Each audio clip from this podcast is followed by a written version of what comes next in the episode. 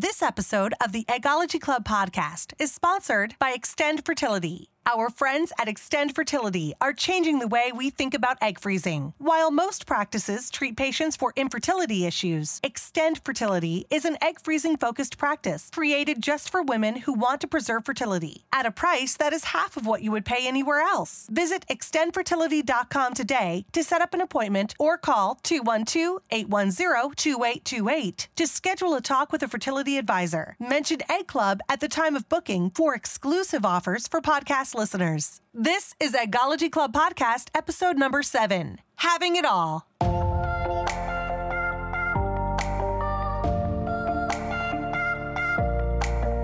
Welcome to a new club, the Eggology Club. This podcast is redefining the modern day journey to parenthood. Meet your co-hosts and new BFFs, Radel, Valerie, and Kara.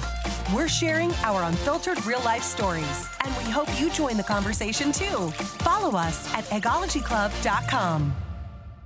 Welcome, ladies. Hey, hey. Episode 7. High five. High five. 7-Elevens. Yeah. It's my dog's birthday, 7-Eleven. Oh, you're never going to forget it. You get the free Slurpee every year. Did you see my Instagram picture? I sure did. And I got a Coke Slurpee right after that. Yeah. I said, they were tiny, though. Did you do the regular blue? Did you do, like, the regular? I did blue raspberry and Coke, so even though they're tiny, it means you got to do 2 to add it up to a regular size small. Oh, so you went back twice? No, I just double-fisted right there. Nice. Oh. God, I love your style, Kara. So double-fisted right there. 7-Eleven didn't give you any problems with that? No, and I also got a Slim Jim to go. Okay. You probably got it for free, didn't you? You know. Okay, so I know we've had a really busy summer, but how are we on our reality TV shows and stuff? Okay, I'm a little slow, so I'm going to count on you guys for catching me up here, because I hear that we've got a really good guest here. Dr. Pepper Schwartz! Woo!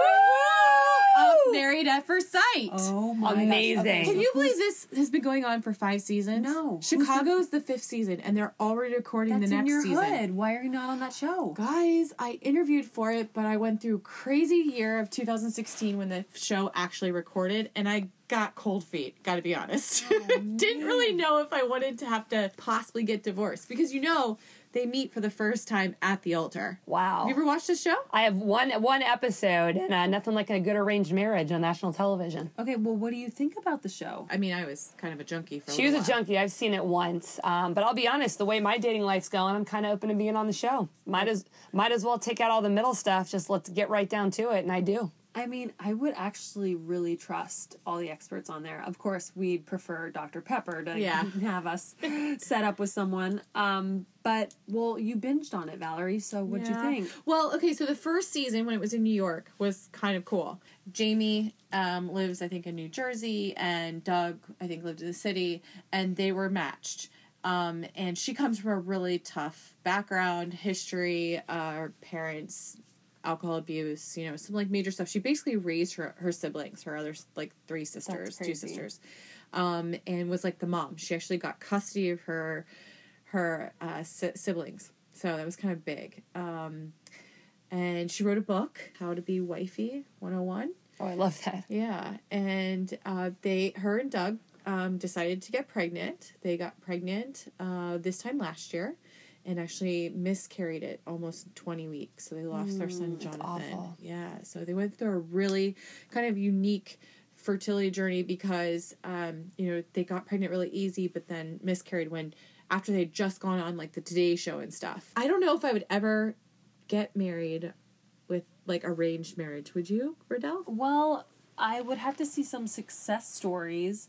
But it sounds like maybe that's happening, right? Like, it sounds like they're still married. Well, I think it's the new normal. It's kind of like The Bachelor, right? Like, it's just a combo of whether you mesh together. Well, and are people going on these shows for the right reasons? I feel The Bachelor ebbs and flows. It's really people looking to advance their brands or to just be reality show stars. But so far, what I see, Married at First Sight, they're really honestly looking to get married. And you have real experts trying to help you get married for the right reasons, right? Is that they do a whole evaluation. Yeah, I think there's real credibility here to make it work.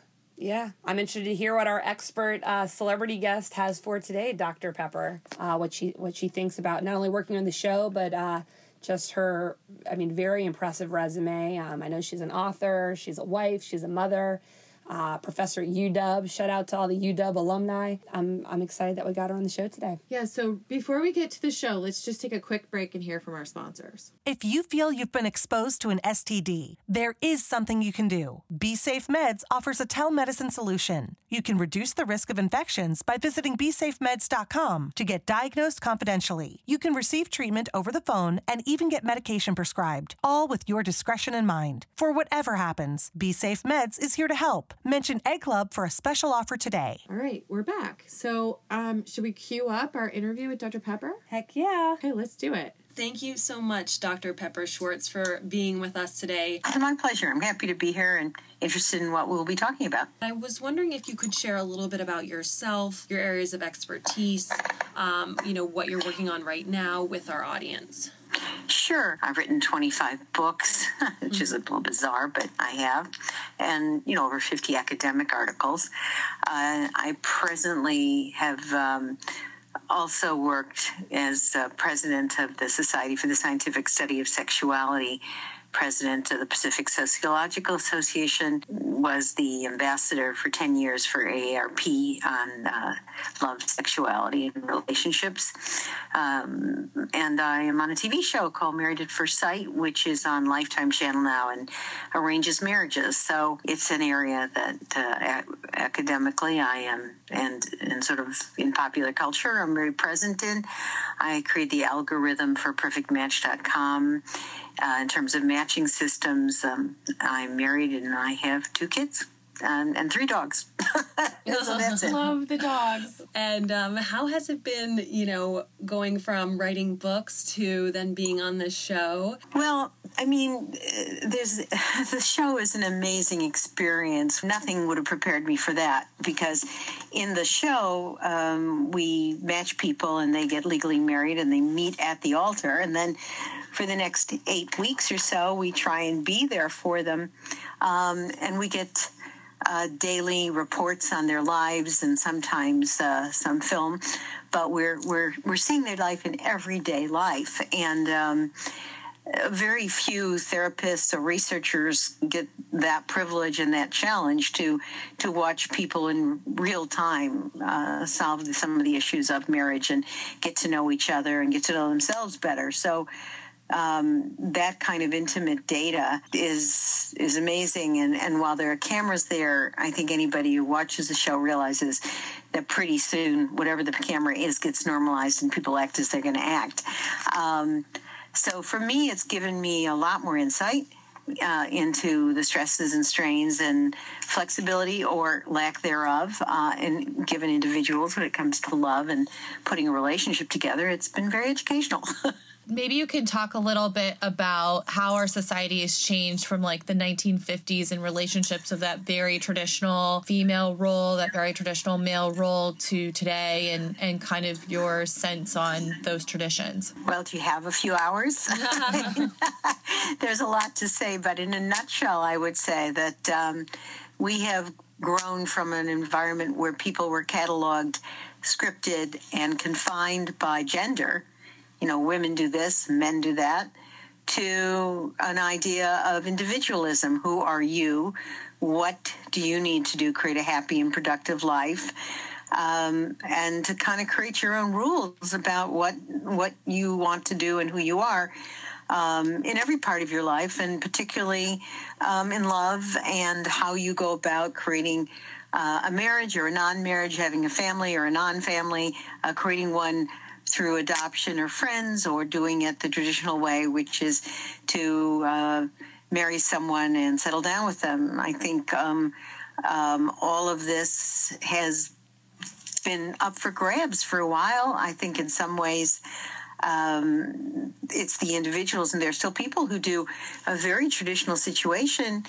He's the breadwinner, she's at home, she's domestic, she takes care of things. That's what they want, and that's available to them. But, if you're gay or lesbian, or if you're an individual who wants to create a family on your own, it's all doable now. And furthermore, there's not the kind of stigma there would have been. My mother's generation, I can remember many of her age mates would say, well, one would never invite a single woman over for dinner because she might try to take your husband. I mean, I know, it's sort of unthinkable now, isn't it? Wow. So I sometimes think the world doesn't realize how much it's changed in what a short time it is. That's some crazy perspectives. Isn't it? Yeah.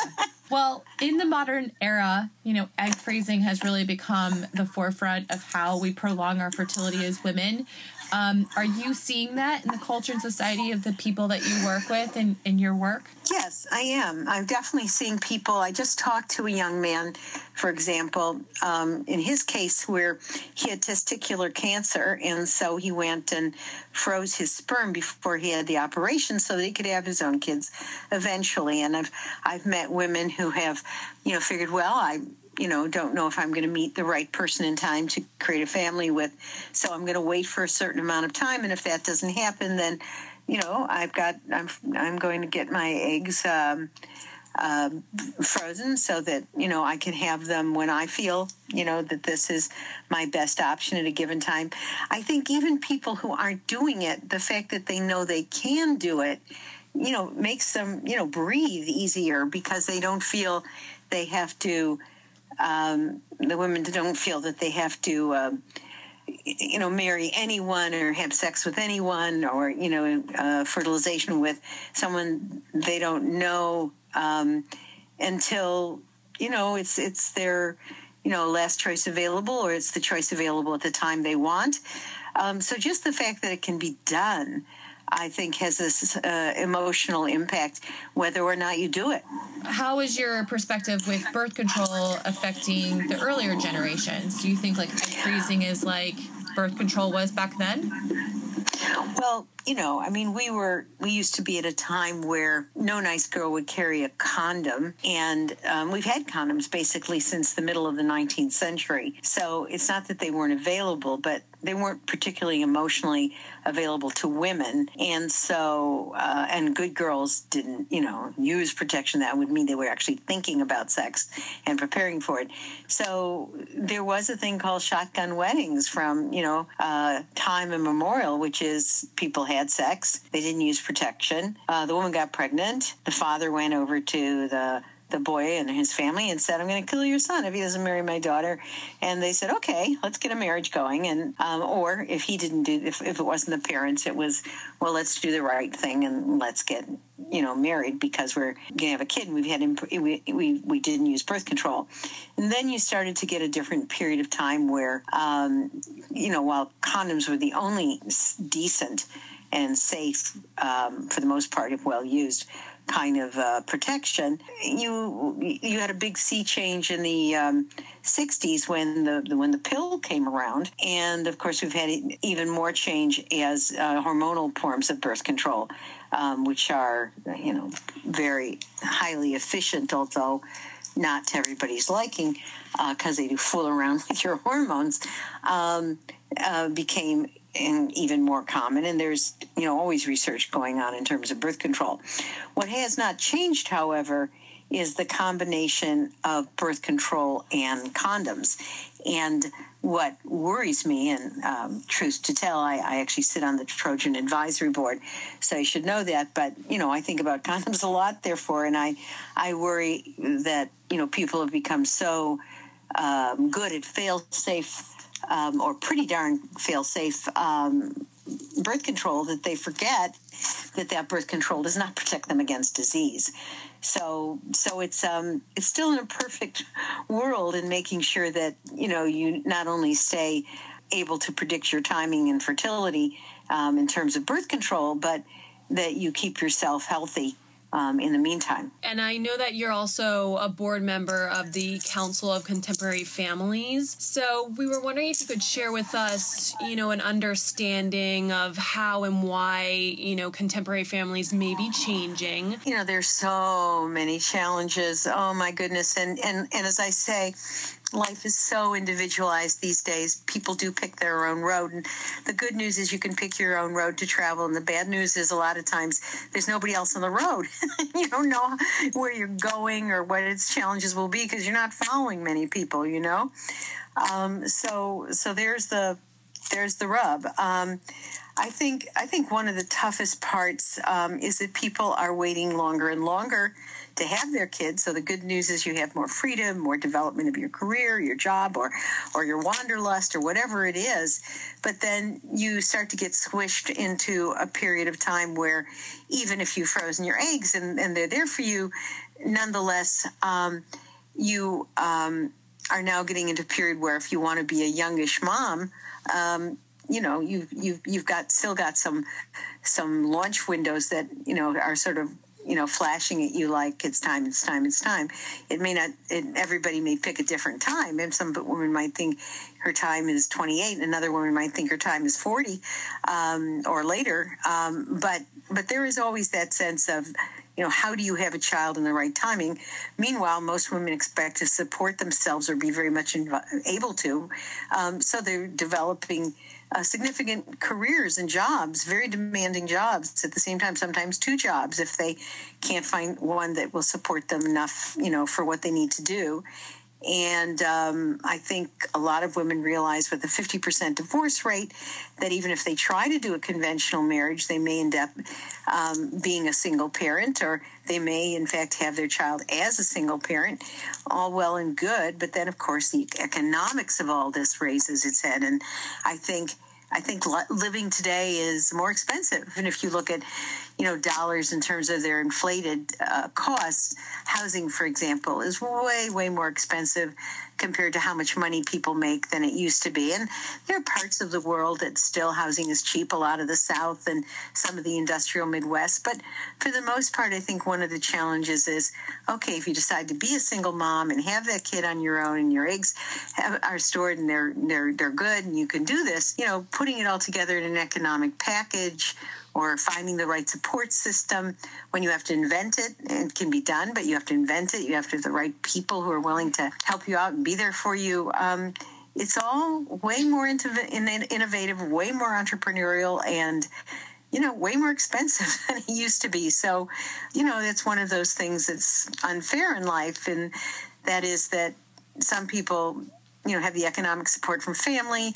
They, you know, have the kind of interests that got them a good salary, and other people have none of the above. And so that often weighs heavily on the choices somebody can make. And as we were talking about a new understanding that women can also create, of course, life, and also create other things like businesses or nonprofits or things that the world may need to continue to evolve. You know, we're just curious if you think that if women do continue to hold this many hats, you know, will this affect family in the future? Well, I mean, it's a challenge because, you know, I totally agree with you. Not everybody needs to put their creative energy into having kids.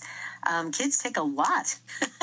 And unless you have, you know, huge economic supports, sometimes there's a choice. You know, do I want to save the world, or do I want to take some of that energy and put it into my children and my partners or whatever?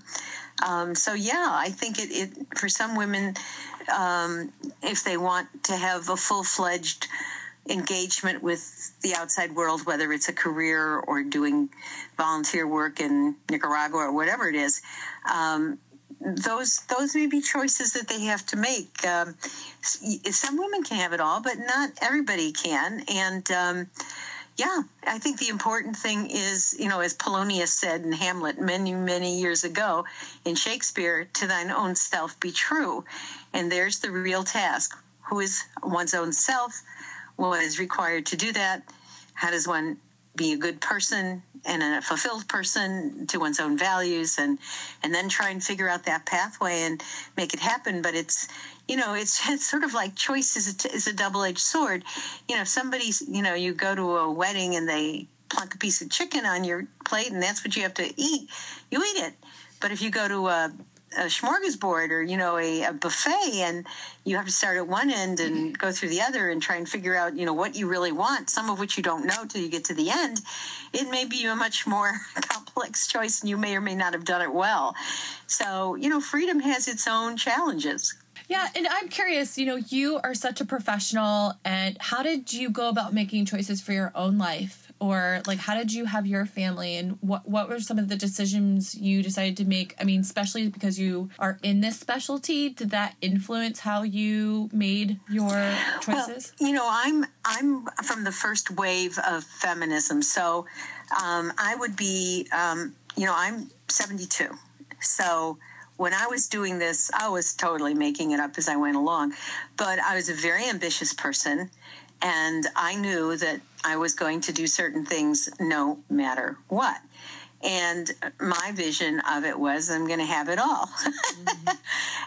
And so one of the things I've, you know, it's a book to talk about my life, but I've been pretty single-minded in getting a PhD, which I felt, you know, particularly at that time, you needed as much certification as possible to be taken seriously.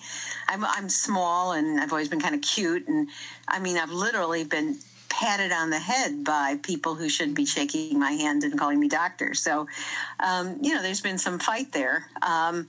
And I continue to feel very protective of other women and their struggle to be whatever they want to be. But I also wanted kids. I didn't have them till late. I could have missed the boat. Egg freezing was not, I would have done that if I'd known about it then. But I did get married again, second marriage, and had my first baby at 37 and my second at 39. So I was just lucky it worked. And what I did was, housing was much cheaper. I had bought a house. My parents helped me do that. You could do that for $20,000 then, which even today would still not be, you know, maybe it would be $150 now. I don't know. But, and then what I did was I redid my, basement, and, I couldn't afford total live-in help. So I, traded the apartment that I created for 20 hours a week childcare. And, you know, I've had that my entire life because I decided I would do child raising my way. And everybody, a lot of my people who were my age didn't have kids. They had this vision that you could only be a mom a certain way. And if you could be home a certain way, and you wouldn't have anyone else do it because you would be so wonderful that nobody else could replace you. And they put all these ideas on themselves about what child raising was. And I was thinking, you know, I'm just going to be a dad. I'm going to be a good dad. I'm going to, you know, participate in my kids' lives. I'm going to show up for everything important, but I'm not going to be with them 24/7, not even close. And, you know, my kids are wonderful, productive, fabulous adults, you know, but I got lots of criticism along the way of being, you know, like not being a mom enough. I remember I went to a preschool thing where they said, bring cookies. And I went and picked up some cookies from the store, and everybody had been home making muffins and things. And they literally took my cookies and didn't serve them because they weren't homemade. I mean, you know, wow. I learned how to then buy store-bought cookies, put them in a brown bag and say I made them. So, you know, I just had to decide I'm going to raise my kids my way. And if nobody else likes it, tough, you know, for my way, it meant I needed a lot of help. I, you know, had an au pair. I had somebody who, you know, I kept doing trades with people for, you know, a live-in situation. As I was just saying, I created a place in my house where somebody could stay, and that was a fair trade for a certain amount of childcare. And it's always been a juggling act. I mean, you know, for most working women know that you're only as good as your child care. My husband was helpful, but, you know, he had a job too. And in fact, what happened in our marriage was for a while he couldn't find the job he needed or wanted in Seattle, so he did in San Diego. So I was kind of a single mom with my helper for quite a while, and going back and forth to San Diego with a baby. That was fun. Anyhow, you know, it's a patchwork quilt. When I did this, you know, it's hard to equate the prices then to the prices now. Daycare was scarcer, but, you know, more reasonable now. Of course, it's just so expensive. I watched my daughter going through it. So it's, you know, is it easy? No. Is it possible? Yes. But of course, you know, the other thing is I'm an academic, so I had a schedule that gave me a lot of leeway. You know, it's all so personal. Everybody really has to figure out the puzzle themselves. You know, are we in France or some other countries where, or Scandinavia where, you know, we have good social issues that, you know, and a national will to provide cheap and dependable childcare from birth on. No, this is a do-it-yourself kind of nation. So, you know, there's positives and negatives to that, but in terms of our family policies, it's pretty impoverished. I mean, you've really been a pioneer, not only in your own generation, but paving the way for other women to envision what they could have for themselves. Any last minute thoughts that you want to share with our listeners on how they can have it all and different paths to parenthood? Well, I think the important thing is to not buy the idea that there's only one way to be a parent, there's only one way to have children, there's only one way to have a relationship. There's only one way to be single. I mean, the more rigid you are, the less you can accomplish. Thank you. Thanks, Dr. Pepper, for being on the show. Boy, that was an incredible interview with Dr. Pepper. I just love her. I think I'm just in awe of everything that she shared. She's amazing. Inspiration, the woman, the myth, the legend, right here with us on Eggology. She's like really the first pioneer woman to be so public about her relationships and how she's going to raise her family. I mean, did you hear how she put baked items, the cookies yes, in the paper bag to like show up the moms that she didn't cook them herself? That is so classic. Awesome. Well, and how outside of the box. I mean, she was Airbnb before there was Airbnb. Oh yeah, with renovating her basement and getting just for childcare. Yeah, and it was basically childcare for sleeping there. I mean, that sounds like a good switch. Smart. That is really. I mean, it wasn't like she was a single mom, but she kind of was, since her husband had to work abroad or like in a different city. San Diego. Yes. Yeah, yep. San Diego. I mean, that's an amazing woman, and she continues to, I think, reinvent herself now, being on that show. Yeah, it's fascinating. Love her. And can we just talk about how she said, if this would be her, you know, in her like 20s and 30s now, she would go to egg freezing because she believes in that so much. That for being part of maybe the older generation, that she's really embraced egg freezing as a avenue to help the whole process of becoming a mom. And she's even said it herself. She's so lucky that regular pregnancy happened to her. Yeah. She's 37 and 39. Yes. I mean, she's an exception to the rule. She totally is. She's very progressive, just even then and now. What about the whole comment of, back in the day, if you were married, you would never invite one of your single friends over to dinner because the single friend would try to steal your husband. No, that just doesn't even resonate with me. Like how you couldn't. I mean, all of my friends are single, so it's like if you have a married couple friend, it's unusual. It's not the other way around. It just sounds so, I don't know, archaic. Like, this is how women.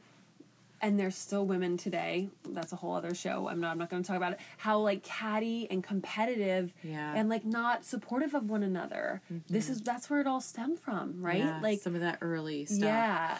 But you know, it's funny because the way you think about it, we kind of do that in the opposite effect, right? These days, where women aren't supportive of other women, and I think that we need to change that whole dynamic. Build each other up. I think some are, but there's still this old generation baggage that is coming through, and women, and those women need to let it go. Like, we all need to support each other, and that's so, I can't believe people still don't do that, but besides the point. Yeah. That's fascinating. Have you guys ever heard of the term spinster?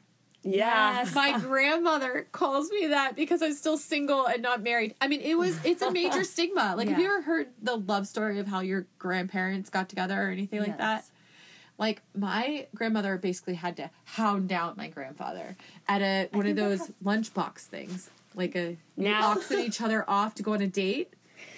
Now, that's can you imagine? Now they just call us Pumas when we're unmarried at 30. Cougar is when you're 40. I am 3 years from Cougar Town. What up, Courtney Cox? Dr. Pepper just, I mean, God, he was like 23 or 25 books she's written. All these published articles, and I mean, just what... She's what a career. True voice of shaping like the conversation. She is. Absolutely. I love her. Love her. Love her. What a champion. I loved how she said how like birth control had that stigma, or if a girl carried a condom, how she is looked at as being like, oh, that, you're being sexual. Well, and that she was thinking about sex. Yeah, and, you know, anyone out there, even if you are not currently a big reality show fan, we do encourage you to at least check out one episode of Married at First Sight, even if you don't agree with the premises, just to see. As you can see, you know, Dr. Pepper gives great advice on dating, everything. Relationships, sexuality. Just to see, you know, how she views, you know, like one of the things she said today, if you go into things too rigid, you're not going to meet someone because you're just setting up parameters to lose.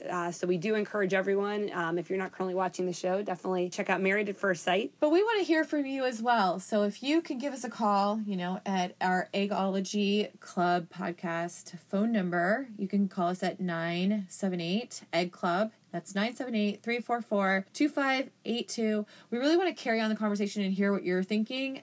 We've gotten a couple of Google calls this week, girls. So we'll have to play those in the next episode or so. Follow us on Facebook, Twitter, Instagram, all Eggology Club. And if you can, on Facebook or Twitter, feel free to share, retweet, you know, share the post on your page. Really, we'd love to see this conversation continue to go. So please share it with the folks that need it. And leave us a review. That's how other people find our podcast and can be helped by the information we're providing. We're working really hard on this project. We just want to make sure that anyone that's interested in it can find us. Absolutely. I mean, just thank you to all our loyal fans out there, the new listeners. Definitely check out Married at First Sight to listen to Dr. Pepper, who's also not only an expert, but an eggspert.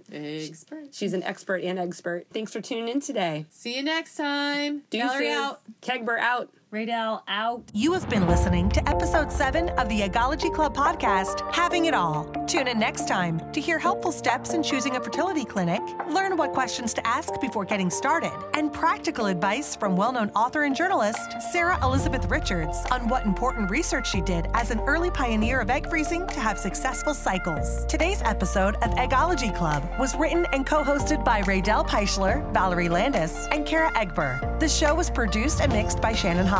Caricature artwork by Peter Scott. Logo and cover art by Lily Chen. If you haven't yet, please subscribe, leave a rating, and contact us at eggologyclub.com. Do you love red wine and coffee, but you care about keeping your teeth white? Then you need to be a diva. A Vino Diva. Vino Diva is a usable wine aeration straw. It aerates your wine with every sip to make it taste incredible. And it protects your smile from red wine and coffee stains. Search Vino Diva on Amazon today. Every woman has the little black dress. Now, every woman needs the little black straw. Vino Diva.